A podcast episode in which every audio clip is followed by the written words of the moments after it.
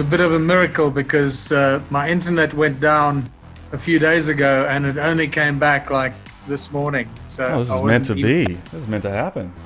Yeah. So how you guys doing, Luke and Nate? Good to Yes, good to good to meet you too. We we joke all the time that uh, whenever we're talking about the Giants, the computer and technology just shuts off or something happens. You know, it seems seems normal.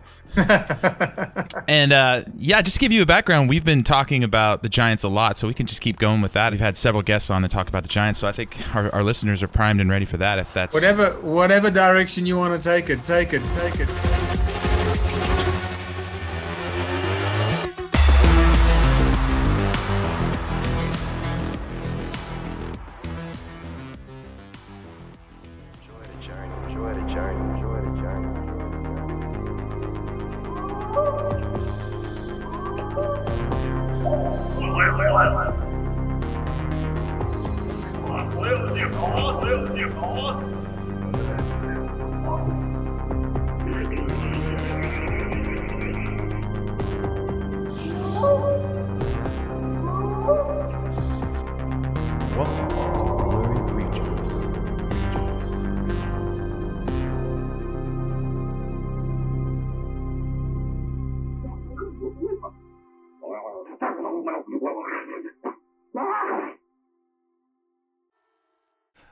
Uh, welcome back to Blurry Creatures. Luke Rogers alongside Nate Henry, and today we've got a very special guest all the way from South Africa.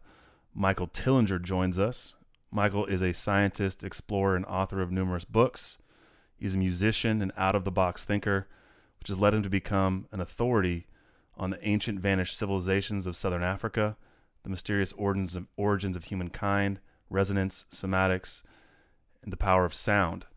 His research includes a diverse field of subjects such as archaeology, mythology, human origins, religion, origins of money, spirituality, breakthrough science, and consciousness.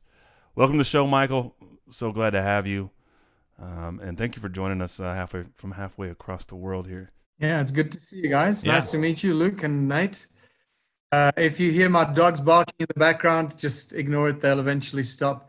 I've got some kids that come to the gate every day, you know, asking for food, and so uh, unfortunately, they they're not going to get food right now while I'm talking to you. well, we appreciate you coming on the show. Uh, we ask all our guests. Uh, first question we ask is: Do you have any thoughts on Bigfoot? What do you think about Bigfoot? And uh, what? Do you, there's no wrong answer. Just we ask everybody. Are you sure? I don't want to give you guys the wrong answer because I don't want to fail this exam. you know, we uh, so far everyone's had a had a had a different opinion. So if you have a different opinion, that's going to fit right into the show. Look, what I can tell you is this: if anybody th- claims that they have an idea of what the history of the world was all about or what the past Earth looked like, they're they're living in an illusion. Because what I have discovered here in South Africa, and the continued new discoveries in the fossils, the giant, the remains, the technology, the ancient ruins, the ancient mines, the gold mining, the Saser beam technology, the magnetron technology, the reptilian creature fossils, the Anunnaki potential fossils.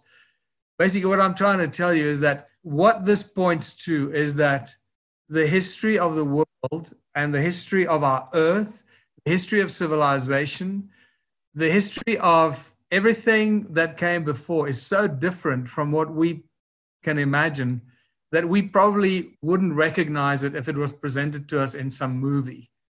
It is very, very different. And quite frankly, today, I believe much closer or much more than our history is actually a lot closer to the mythology or the many different mythologies that we read from around the world.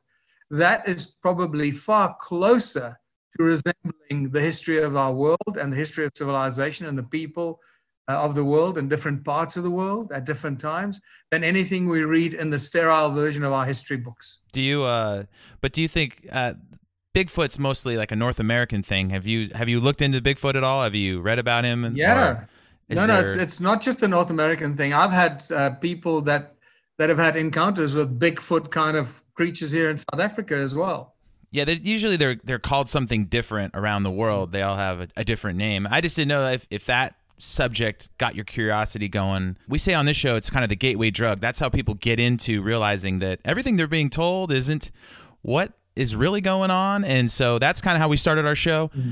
Um, and then now we're working, we're, we're talking about giants. And I know that you say that you have 10 million stone circle ruins and you think they're all connected to these giants. And what, one thing we're trying to figure out is how big are these, yeah. did these creatures get? And that's, that's another thing on our show that a lot of think people have been some people say, oh, they they never got bigger than 10 foot. What do you think on how big these creatures those got? Those are the little guys. Those are the little guys. The, I don't even refer to those as the giants. No, no, we have we have wow. tons of giants in the mountains here, big bones, big, huge fossilized bones and knuckleheads and shafts and fingertips. I have some some in the museum, the, the fossils that are big enough, small enough to bring into the museum, but then many of the large body parts are just strewn across the mountains here.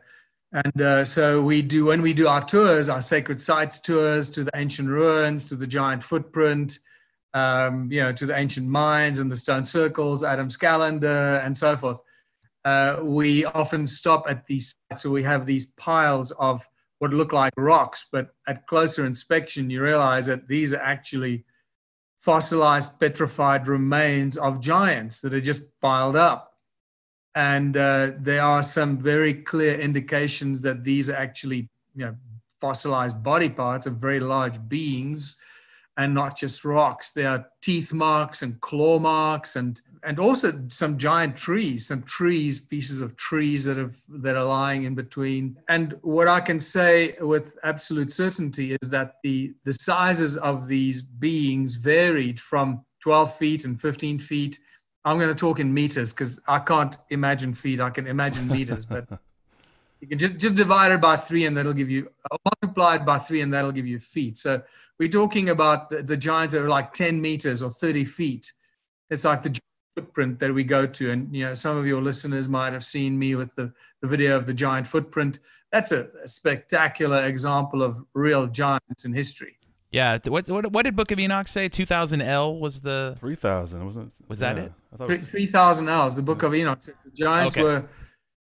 For those that want to go and see it, I think it's around page sixty of the Book of Enoch, um, and he talks there about the giants that that were on Earth. If I'm not mistaken, he might even say that there were 144 of these giants on Earth. Uh, it might say so in the Book of Enoch, or it was another creation story that I read of some other uh, people, another group of people around the world that had the creation story that referred to 144 giants that were about you know a mile high. 3,000 ells would be like one kilometers, which is just short of a mile. Because wow. an ell ell is from your from your fingertips to your elbow, and that's about half a meter. So, you know, 3,000 3,000 ells would make it one and a half kilometers. Yeah, our last guest came on, and he uh, he was an expert in all this, in the Book of Enoch and religious studies and and sacred geo- sacred geography, and we were debating about how big an ell was. So. Uh, there you go. That's yeah. how big it is. So, so yeah, and I've seen some of these videos where you have these rocks of petrified organs, and and one of them you said you there was this heart that looked like it was the size of a small car. Um, yeah. Do you think that's one of these 144 giants? uh, remains of them? I, think that, that that's that's too small. That that really? giant uh, that giant is about uh, probably about 300 tons. Um, it is actually propped up at the giant footprint. It's a marker stone that the Anunnaki left. Now, when I talk about these things, okay, keep in mind that I, I'll throw things out that it'll sound like crazy or wacky. This is not just me making it up, or I think we love is. we love that on our show. Yeah, we do. You can do it. But this comes from years and years of talking to psychics, to channelers, to shamans, and and people that can connect with the rocks by touching them. And if people don't understand how that is possible, then I will have to take them into the into the lecture of, of physics and quantum mechanics and the, the laws of nature, how everything manifests out of sound and resonance uh, that create toroidal fields and magnetic fields and electromagnetic fields. I deal with all of these things in my lectures. So when I talk about these things, it's not just because I think so or I, I, imagine so. I've done, you know, a lifetime of studies uh, in these things, and I and I approach it both from from a highly scientific perspective really at the mainstream leading edge of science and understanding of physics and, laws of nature and nature reality and toroidal fields and everything is interconnected in this weird fractal nature of reality. And and our capacity to understand what sound resonance and frequency is and how that is the primordial source of everything.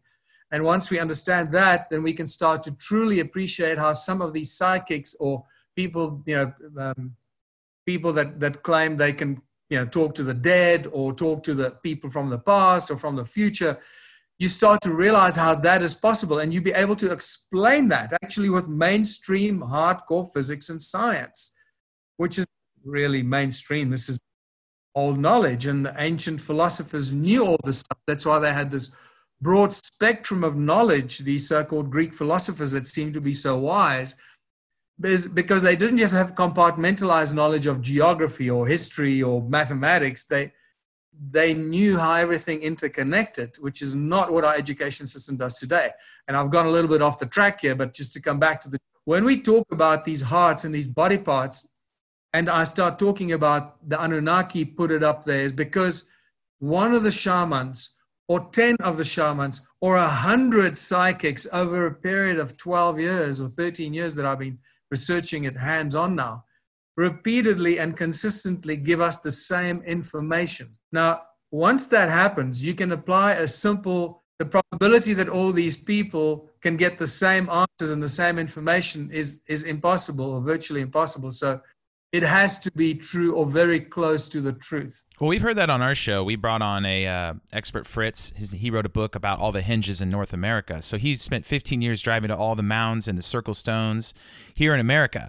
And he said every time he went to these mounds, he had weird supernatural experiences where yeah you know crazy things would happen to him uh, he he had more of a he didn't have he he said it was more spooky and and, and creepy than it was um, enlightening I guess you could say. And so the ones you have over here, the ones in South Africa, they sound like the origin, like these were the, where the biggest ones were, and then they kind of moved throughout the world because the reports we have around the world and other places, they're much smaller in the 15, 10 foot range. I, I don't think so. I, I think it's just that people haven't recognized these giants. So they were all over, you think? They were everywhere. They were the guardians of the earth, uh, the guardians of the world, and these different sizes of giants. So the giants that we have here the the sizes that that I have physical evidence of, not that I think they were here. The giants that we have body parts, fossilized bones, hearts, ribs, fingertips, teeth, jawbones, and other pieces, other parts that I can't recall now. Uh, so many of them are in my museum, so people come and see them, and then they freak out because they can't actually believe that they're looking at them and they yeah. can touch them. Um, so they range from, like I said, like 12 feet to 15 feet. And that was probably the, the, the, most common size of the Anunnaki. And some of the, the henchmen that they created and cloned to be their sort of henchmen to do the, the overlord, overseeing the slaves and the, the gold mining activity and the, the stone circle construction at the same time. Then you have the bigger ones that are like 10 meters, the 30 foot tall ones that left behind the, the giant footprint. Yeah. They were also involved in the gold mining as as henchmen and doing things and carrying and picking up things that were too heavy for the smaller slaves to do. Michael, t- talk a little bit. I know you've referenced it a couple times, but for our listeners that aren't familiar, talk a little bit about the Anunnaki and and how that what they were and how that plays into the things you're talking about with the giants and, and everything in South Africa. Right. Yeah. Okay, so so th- that's a very very important context to put into place here. Thanks for reminding me of that. So the, the, Southern Africa is just filled with these millions of stone circle structures, the, the what we call the stone circle ruins of South Africa. There are around 10 million of them, probably more.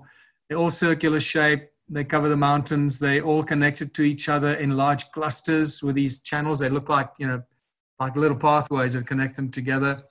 Um, but they're actually like like two wires. If you think of wires, they're literally like wires that connect the circles together. The stone circles have no doors and entrances. They are not uh, dwellings for people or animals. You know, they were built as a machine. So the entire southern Africa is covered, and we talk about a large area. Uh, basically, it's it would be probably about half the size of the USA, maybe wow. even larger. Wow! Covered in these stone circles and all connected to each other in these clusters. And then those clusters, again, are inside what I refer to as like this giant spider's web, which are really agricultural terraces. But when you look at them from the aerial perspective, they look like this this network, like a spider's web, that goes out of each stone circle and then it connects to the next stone circle, and they cover mountains. Uh, and uh, and these were built by the Anunnaki. Uh, we have overwhelming evidence that the Anunnaki built them. So the Anunnaki are the the number one sort of uh, discussed beings in the Sumerian clay tablets. It's almost impossible to read Sumerian clay tablet translations without the mention or referencing the Anuna gods. Uh, and what the Anuna gods were, how they came to Earth, how they came looking for gold, and then they found the gold in large quantities and they mined the Earth all over the Earth, not just in South Africa. They mined the gold everywhere, in the Americas as well. You'd be surprised. There's huge evidence of Anunnaki gold mining in the Americas. And are the Anunnaki giants, or are they? Yeah, they, they were. They weren't giants. They were just probably like twice the size, maybe three times the size of humans. Yeah, 12 to 15 feet tall. That was that's from from my understanding right now, and from some of the the also the research of of um, and the translations of Anton Parks, which I would highly recommend to any of your listeners to go and research and find out and read Anton Parks. His books are not easy to find, maybe most, but they are available in English as well and not easy to find. But he's unquestionably the number one translator and scholar who understands the Sumerian language and translations better than anybody else alive today. So when we talk about the, the Anunnaki, is this akin to what we find in the Book of Enoch with the Watchers and these yeah. fallen angels, these angelic beings that came, yeah. you know, came down to interact with humans and the population here, and then you know in the biblical narrative, there's the you know the sons of God, the the giants are become the sons of, of these Watchers. Yeah, the Anunnaki, the Anunnaki cloned humanity, so you know we we have their DNA in in, in us. And this is why much of our DNA was switched off because they were far more advanced mentally and technically. And so they had to switch a lot of the DNA off. This is why when they first discovered the decoded the DNA strand, they said, well, most of it is junk DNA. We don't use most of it.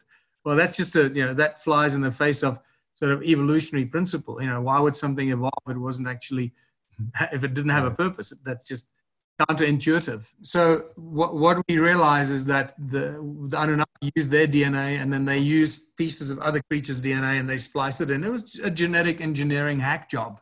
It's really what it was. Yeah, no, and and so so the Anunnaki, you know, created this species called Adamu, and the meaning of Adamu doesn't mean you know human, beautiful being. It means the creature, the beast, the animal.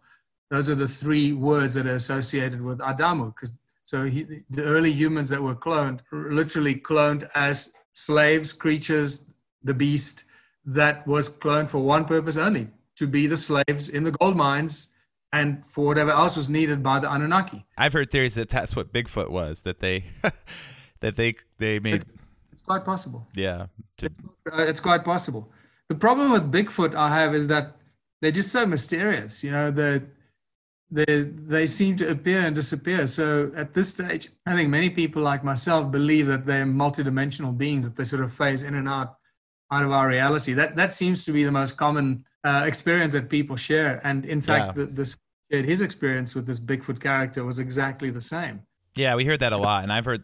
I kind of got I kind of got into this whole space listening to podcasts about Bigfoot, and the weirder the stories yeah. got, the more I was asking questions, and then people started talking about the giants, and it's like, wait, I got you know, I grew up in the church. I learned a lot of this stuff, but no one ever talked about the giants. And why do you think that is? How come modern Christianity and the Bible and the giants? I mean, it's all over the place. Why aren't we talking about it? Yeah, exactly. So the Bible is full of giants. You know, the the uh, I'll talk about it in my lectures. The, but the, it was taken out of the, the the books that weren't included in the in the modern version of the Bible that was put together by Emperor Constantine in 325. You know, they decided at the Council of Nicaea which of these ancient books they were gonna the the the gospels that they were gonna put together to to make up the bible. And they chose whatever didn't suit their narrative wasn't included. And the book is one of them. Um, and one of the many that weren't included. So um, what we have in south africa is the greatest example of anunnaki presence on earth. Anunnaki construction anunnaki technology that included Saser and magnetron technology, Anunnaki mines, ancient gold mines, and some of the technology that was used to extract the gold in some of these ancient mines. And again, I'm saying this because I know it, I've seen it, I've either seen it or I've been there, I've touched it. It's not that I've heard about it. So these are real discoveries that I'm sharing. What, what is that? What is that technology? The, can you explain some of that? The mag, magneto is that what you said? Like the magneto technology? Magnetron. Magnetron. Sorry, I was. That's an X Men reference. My bad. Magneto. Well, it, it really it's it's pretty much the same. It it it is all the same. Once you understand, once we understand the critical importance of sound resonance and frequency, uh, I use those together because they're actually the same thing. So when you say sound, some people go, "Oh, but sound doesn't," you know, sound. So I use sound resonance and frequency because it it it, it elicits the same effect and and it's the same same tool that we use in this density and this reality of ours. I've uh, I've heard on many shows that people talk about how that's how they made these megaliths. They tapped into the sound frequency of these blocks and they were able to levitate them, move them into place. Do you think that's how they built those things? Well, um, that, that's definitely, but you need to know how to use the sound. Sure. So, so what I've discovered here was the technology that was used just to the magnetron and the cone-shaped tools together with the torus stones or the toroidal field stones that generate toroidal field energy from the zero point.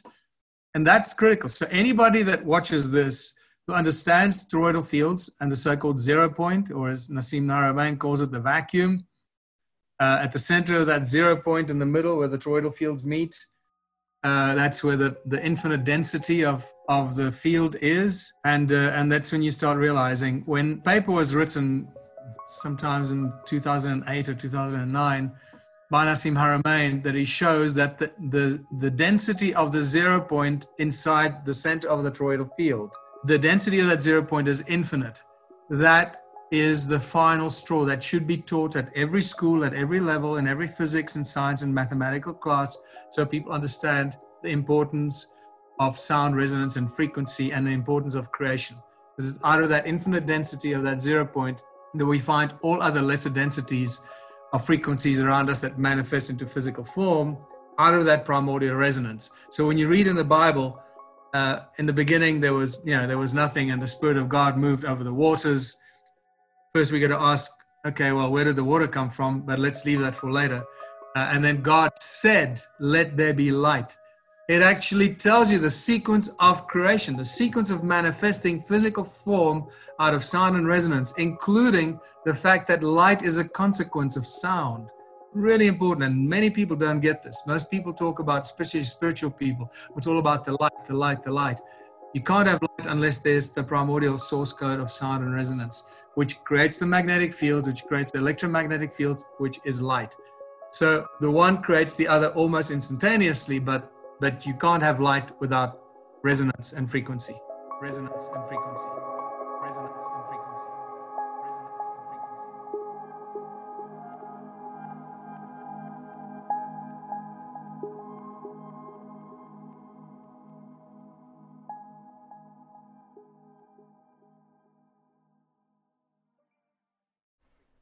Does this play into like the the vibration stuff? Because we've been talking about quantum physics on a, on one of our episodes and how lower vibrations and higher vibrations you can cross over these between these the 11 different uh, dimensions that there's able you're at certain frequencies um, it sounds like a vibration there's matter changes and you're able to you move between this dimension and the next dimension and and so on and so forth it starts to make my brain hurt a little bit but Well, and that's what that's what we have here. We have in my museum the tools that were left behind by the Anunnaki that worked with these primordial, the understanding of these simple primordial principles of using sound and resonance and frequency.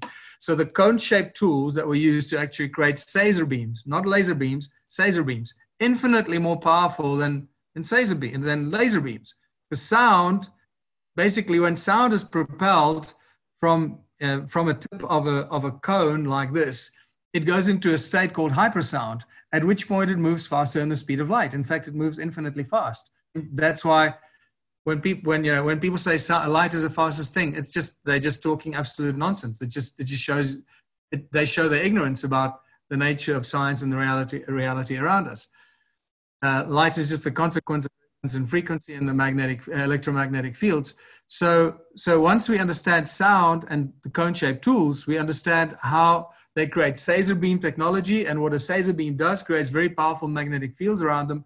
And if you can manipulate that that, that those Saser beams, uh, you can manipulate magnetic fields, and you can trap things between those magnetic fields, and then they're devoid of gravity, and you can move them anywhere you want. That's wild. Uh, so that is how you use the cone-shaped tools in ancient times. So are these stone circles? Are they some sort of acoustical time moving things around the world through these stone circles? Is that what you is that is that kind of what you're yeah, building? it's quite possible. Uh, I haven't really gone there yet, but I'll tell you what what they do. They they each stone circle generates uh, huge amounts of energy.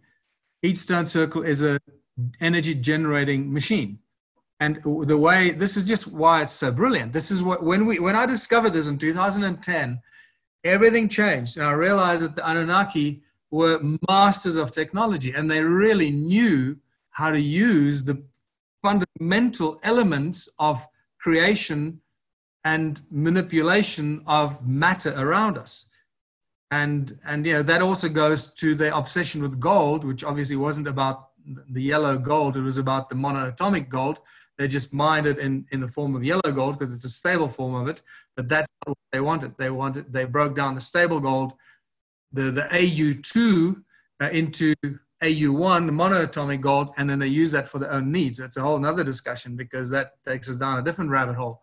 But the the fact that they had were masters of this technology and they left behind these stone circles that still generate energy today. You don't have to do anything to them. They just do it automatically hmm. by being placed. The stones are placed on the shape of this the, called the cymatic pattern, which is the shape of the sound that comes out of the earth at that specific point.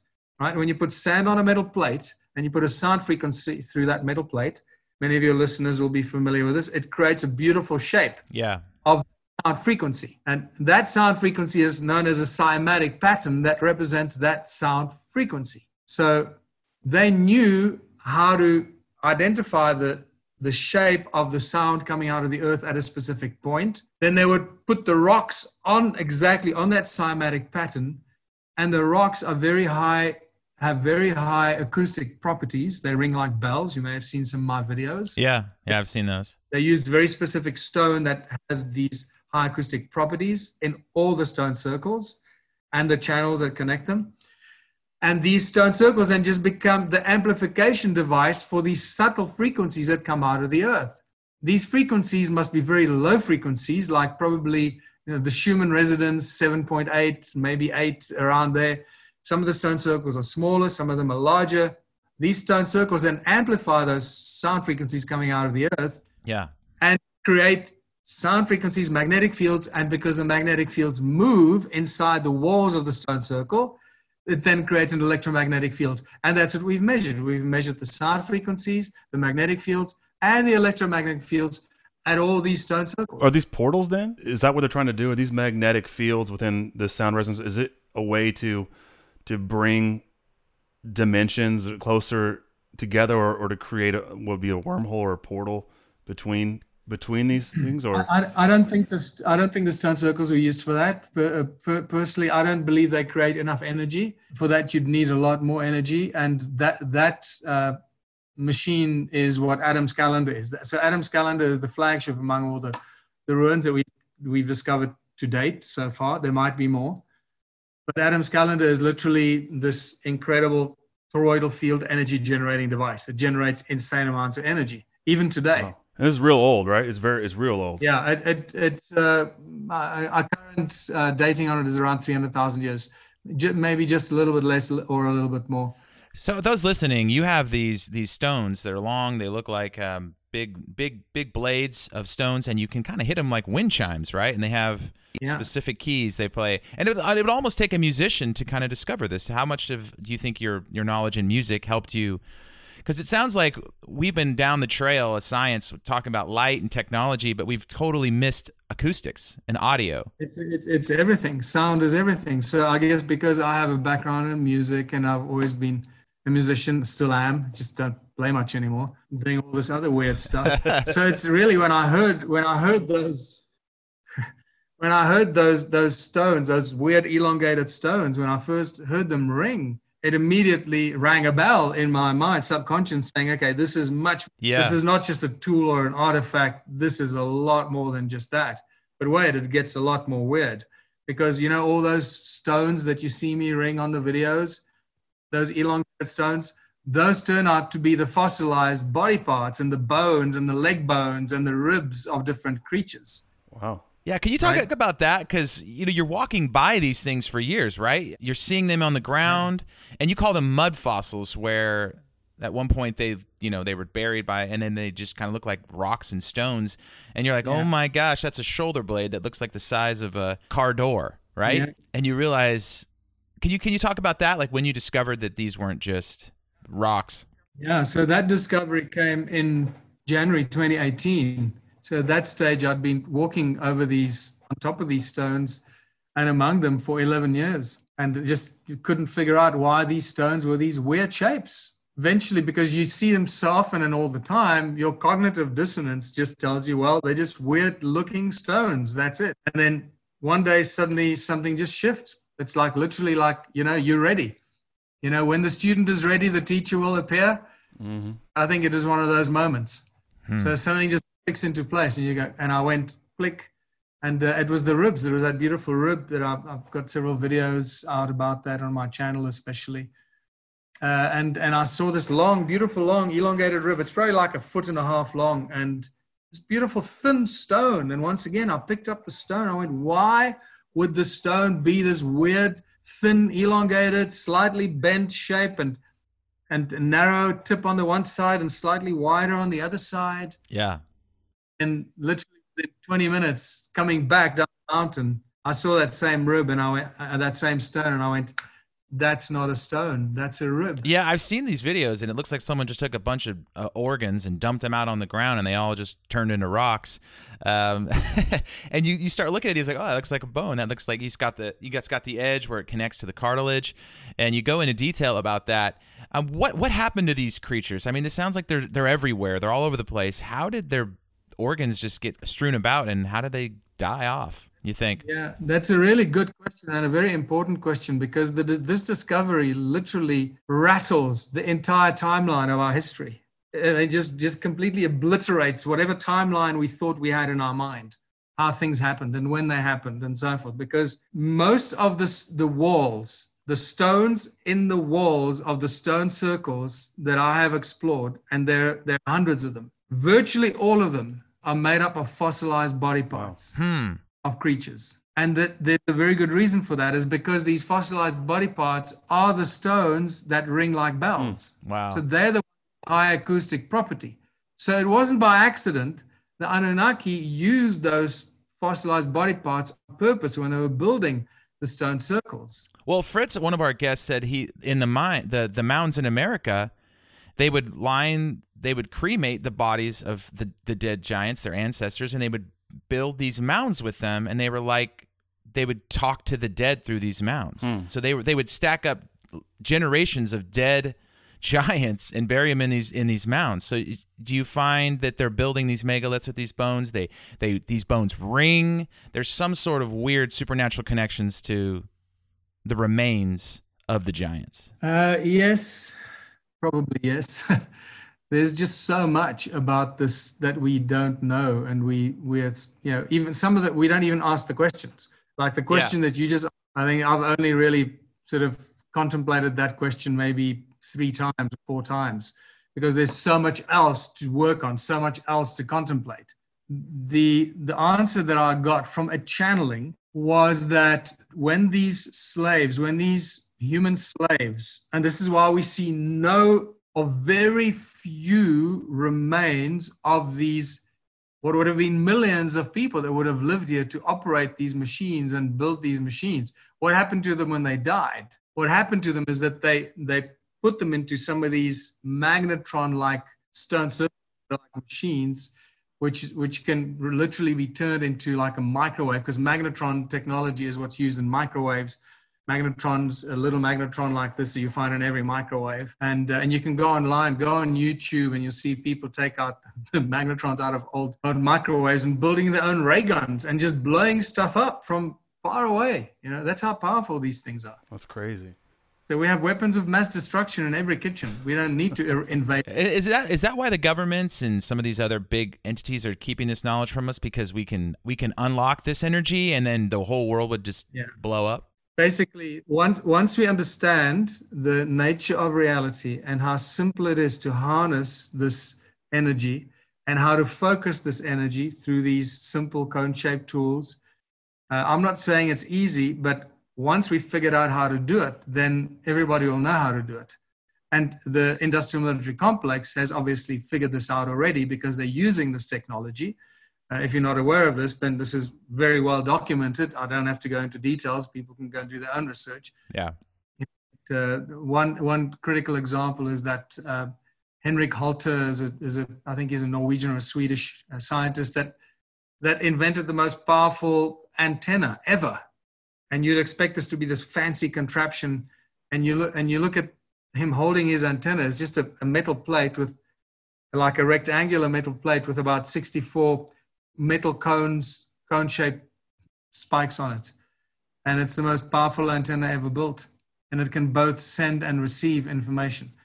Um, so that's just an example of how the industrial military complex and, and, and those people at that level are using this technology, the toroidal field technology, the cone shaped technology to focus that energy. And once you've got that, you can pretty much do anything. You can blow things up, you can cut mountains, you can decimate things, you can boil water, you can do anything you want. Like when you get up in the morning, what motivates you? Why why are you so obsessed with this? Because I I, I feel the same. I when I got into the knowledge of the giants, I just I just couldn't get enough. What about all this is so fascinating and pushing you forward every day? Well, it was the study of ancient civilizations and the origins of humankind that made me discover the origins of money in 2004. And that's when I suddenly realized, when the penny dropped for me, is that money is an artificially created tool of enslavement that was introduced as a wholly evolved philosophy or a wholly evolved tool some 6,000 years ago, maybe even further back in time. And again, most people don't know this because we follow mainstream education, and mainstream education is funded by the, the, the you know, the Rothschild banking empire and all their family banking friends who fund all the schools and universities and research labs that support all these universities from genetics to history to archaeology. All of these departments are funded by the same people that control the global banking empire. And then you start to realize that there's a whole agenda going on. And so it was, it was really the exploration of the origins of humankind that led me to that discovery of money and realizing, oh my God, so money has been used as the tool to keep humanity enslaved and as humanity rises in consciousness and they just tweak the tool a little bit, and then they keep tweaking it as the millennia go by. And here we are, they tweaking it again uh, to keep us enslaved and keep us uh, in, you know, ignorant. Um, so what what that led to then is that not only do we have a different perspective on human origins, how our history of the world is so completely different from anything that's presented in these sterile versions of our history books we don't have to be slaves that we're, we're enslaved by these few families that run the world uh, call them whatever you want illuminati the global elite or whatever uh, and they pretty much run the world as their little playground and they don't want people to wake up they don't want the slaves to realize that they're slaves Well, a lot of people say their bloodlines go back to some of these beings that we're talking about. That they they can trace back. absolutely And and, and yes absolutely And our last guest talked about how the ancient giants enslaved people, that they were kind of parasites on the culture. Do you think that freedom, uh, humans breaking free from all these things, is a big part of the motivation for you? Like, t- t- humanity's not really set free because of maybe the ancient giants kept kept us as slaves, and now we have the Rothschilds and the One World Order keeping us as slaves. Is that a big big motivation for you? Well, that's why I started the Ubuntu movement. And this is why the, the whole one small town will change the world strategy is just going crazy around the world. I can't keep up with the emails. I can't keep up with the management of, of the Ubuntu office. So I know I have two lives that come from the same source, and that is studying the origins of humankind, which led to discovering a whole hidden history that very few people are aware of, I know. or even space, and the Anunnaki and the cloning of humankind. And the Anunnaki are just one of many dozens of creatures and beings from some very benevolent ones and very conscious and close to the sort of creative source and spirit of God and the creation and, and the unifying source of, of everything from those kind of beings to very malicious, bloodthirsty reptilian beings that are just disgusting. Uh, and, and the world is full of these beings, often at the same time, often fighting each other. And, and then the giants come into it. The giants were part of this. Somehow the giants are connected to the more beautiful, childlike, naive, utopian story of Earth being a paradise. The early, very, very giants. They were like just large children playing in a sandpit. And one of the creation stories um, says that when the world was first created, it was just one giant sandpit with, with sand and these 144 giants and water everywhere. And these giants were left to play in the sand and the water. And they pushed the sand together and they created the rivers and the lakes and so forth. And then after a short while, the giants died, they fell over and became part of the landscape, which I find fascinating because there's more and more interesting evidence that suggests that some of these very large mountains may be these one mile high giants that have just fallen over. And then obviously the giant trees as well. So now we got these giant trees in ancient times. Yeah, fossils. hand in hand with very large trees, very large individuals, and then Gulliver's Travels is, suddenly becomes real. Yeah.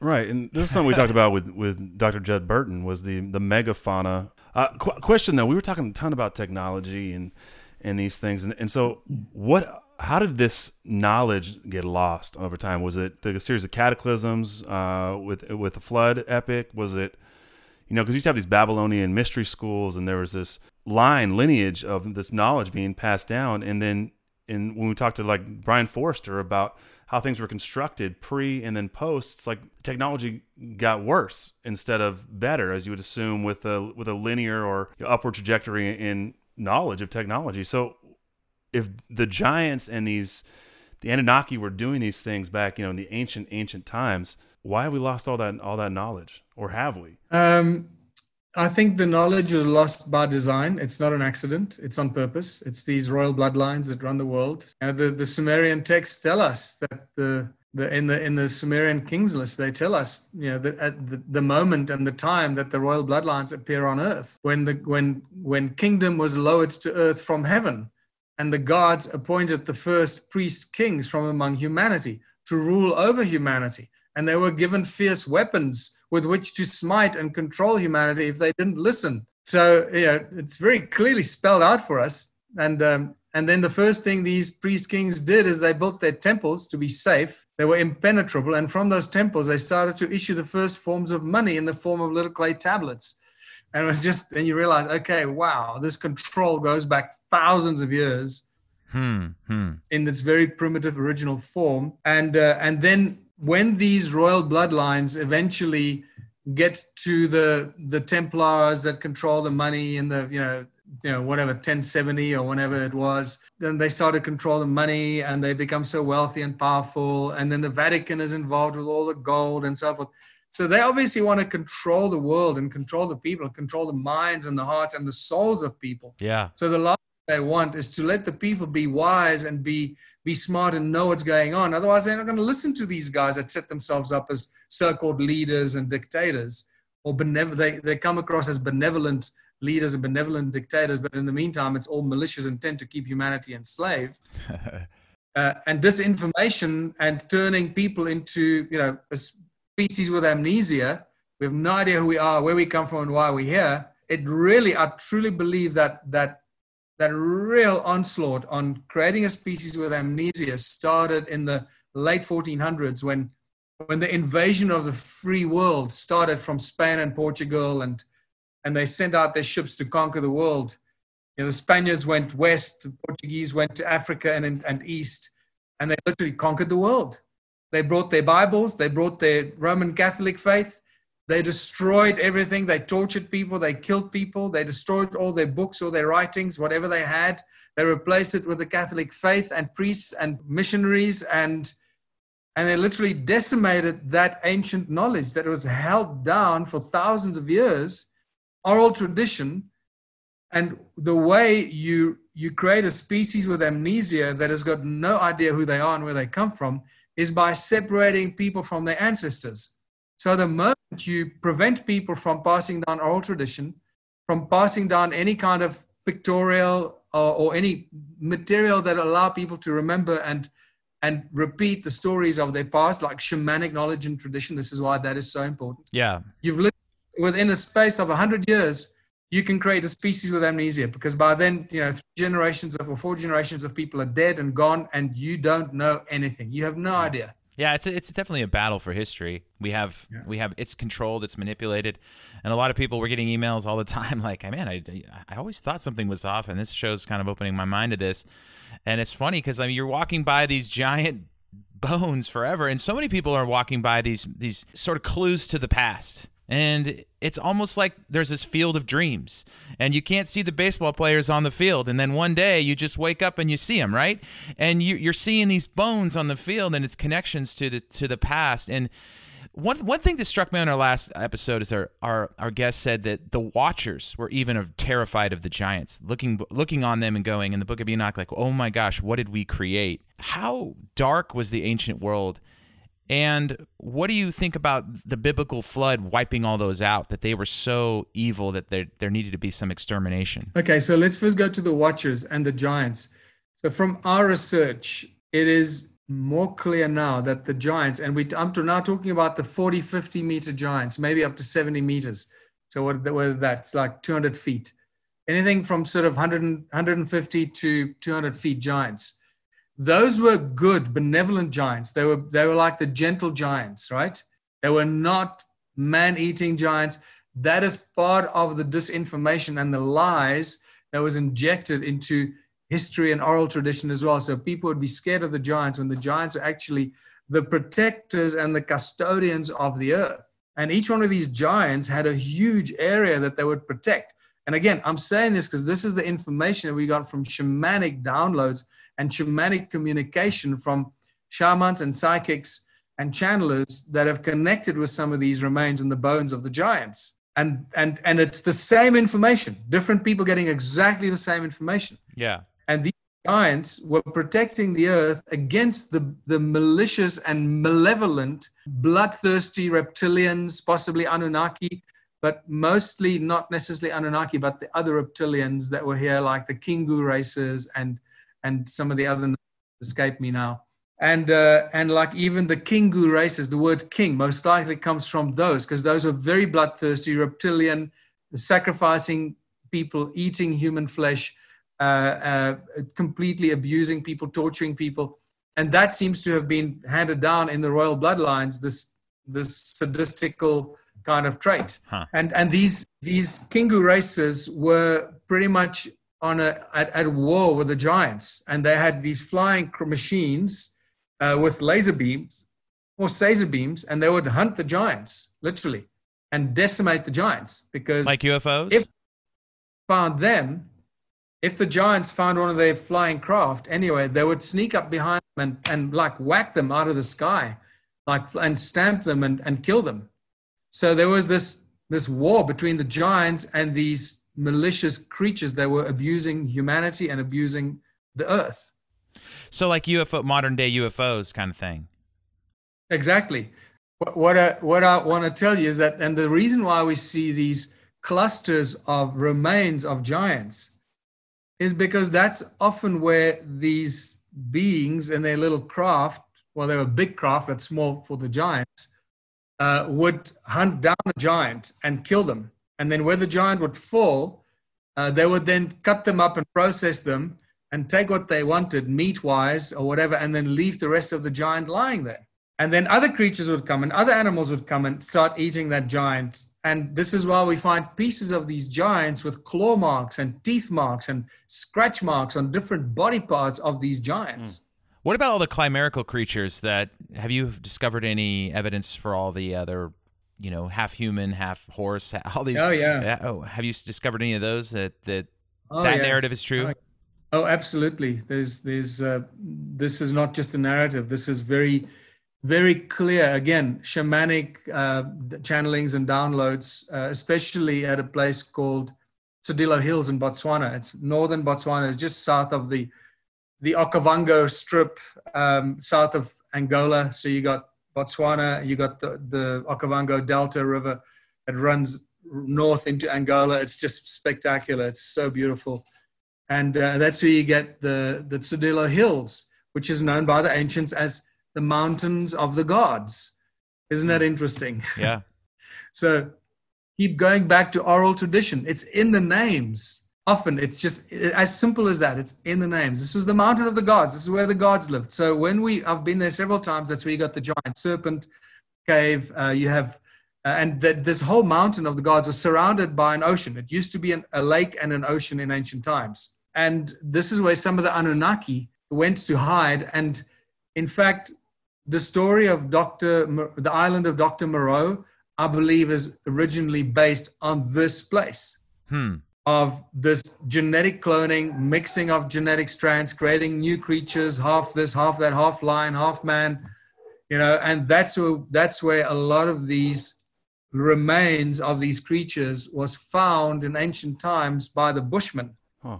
And the Bushmen that lived on that mountain after it was evacuated by the Anunnaki and their, their experiments, uh, that obviously was not welcomed by the, the Anunnaki leadership or Enki. And so they once they figured out what was going on in secrecy, they shut it down.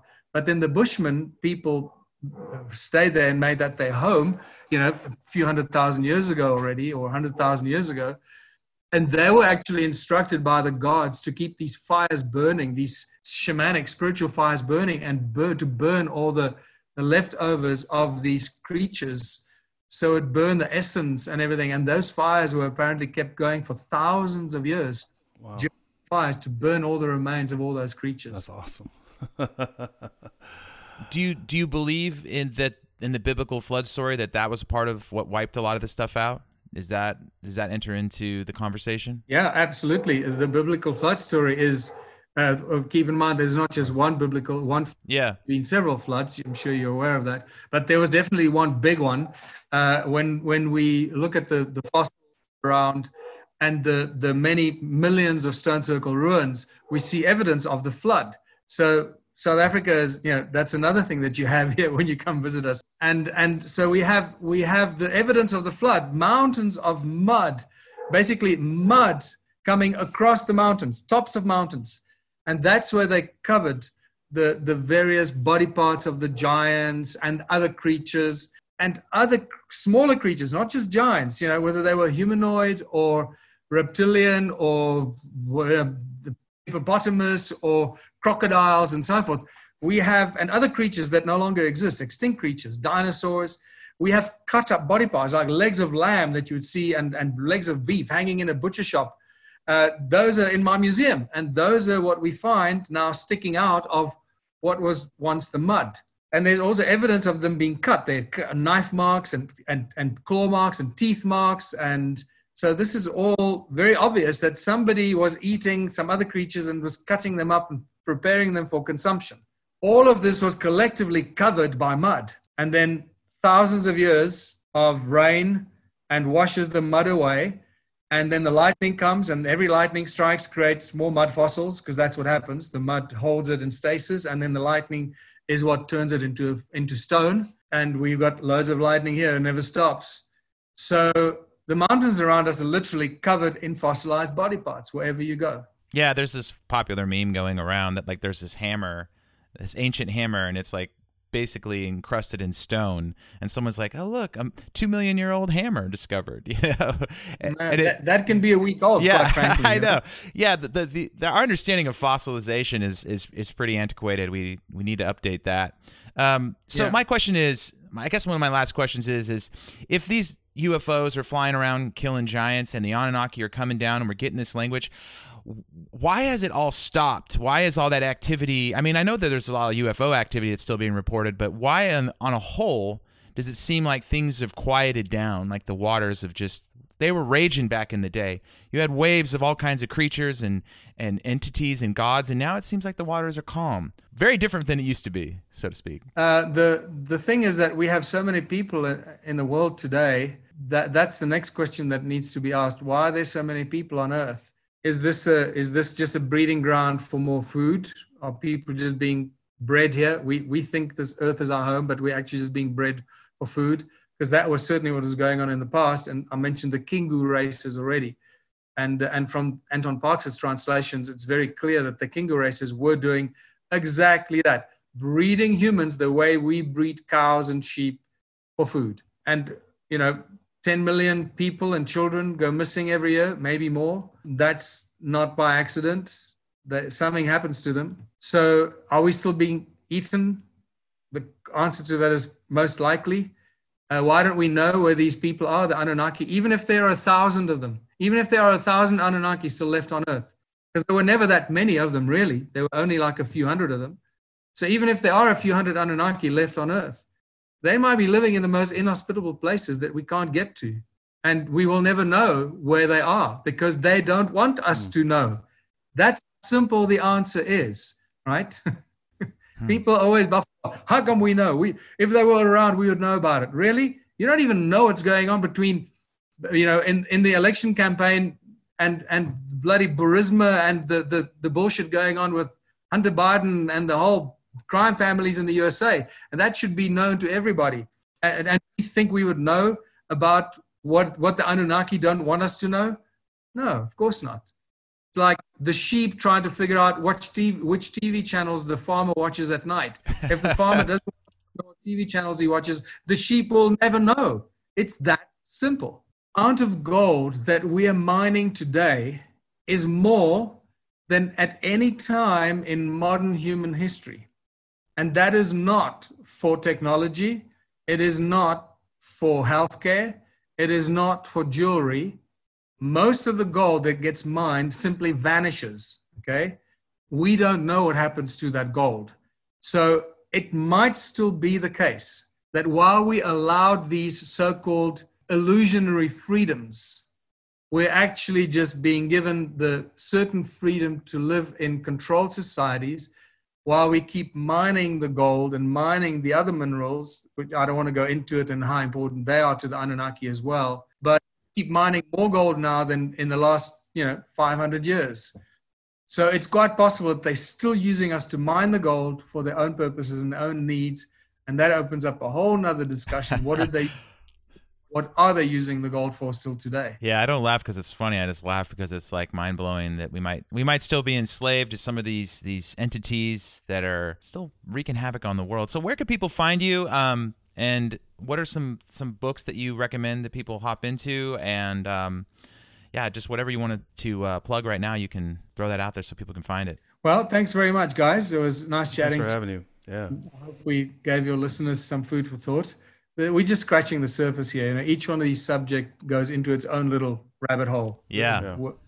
Wormhole with with infinite possibilities. So uh, just go to michaeltellinger.com, my website and I highly recommend for those that can afford a few dollars a month, sign up to my video channel because it, it has hundreds of hours of video footage, aerial footage, drone footage, interviews, lectures, and I keep adding to it every week. It's ongoing research, ongoing discovery, ongoing exploration, and it's really very exciting to be part of this ongoing discovery process. So that's on the ancient civilizations, the technology side and then also on the on the ubuntu one small town the whole creating a new a new social structure for humanity without any violence opposition or conflict and uh, the one small town strategy being the real answer for all the problems we face as humanity and that's just go to onesmalltown.org and learn about it watch the videos get excited because we're very very close to launching that as a global strategy to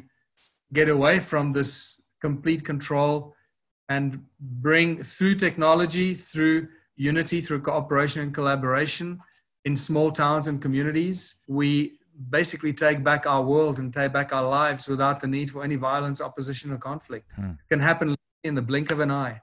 and we're very very close for, before this explodes around the world. It is getting pretty hot out there, so.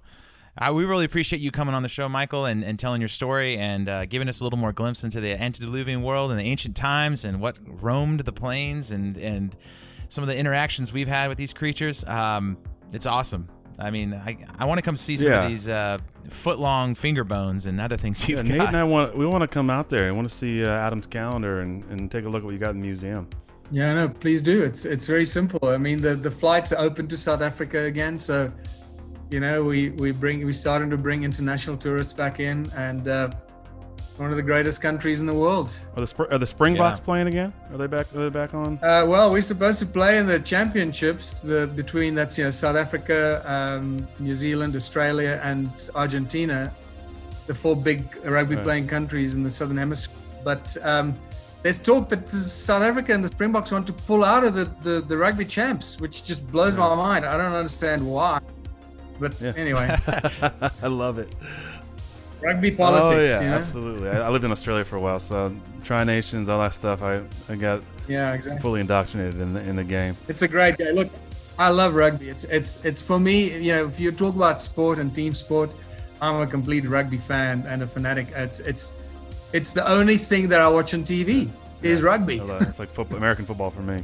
Appreciate appreciate the time, Mike. We'd love to bring you back because I think I know this is an abbreviated version, but I think the intro to what you're doing, and would love to rabbit hole again at some point if you've got some time for us, you know, in the coming months. yeah.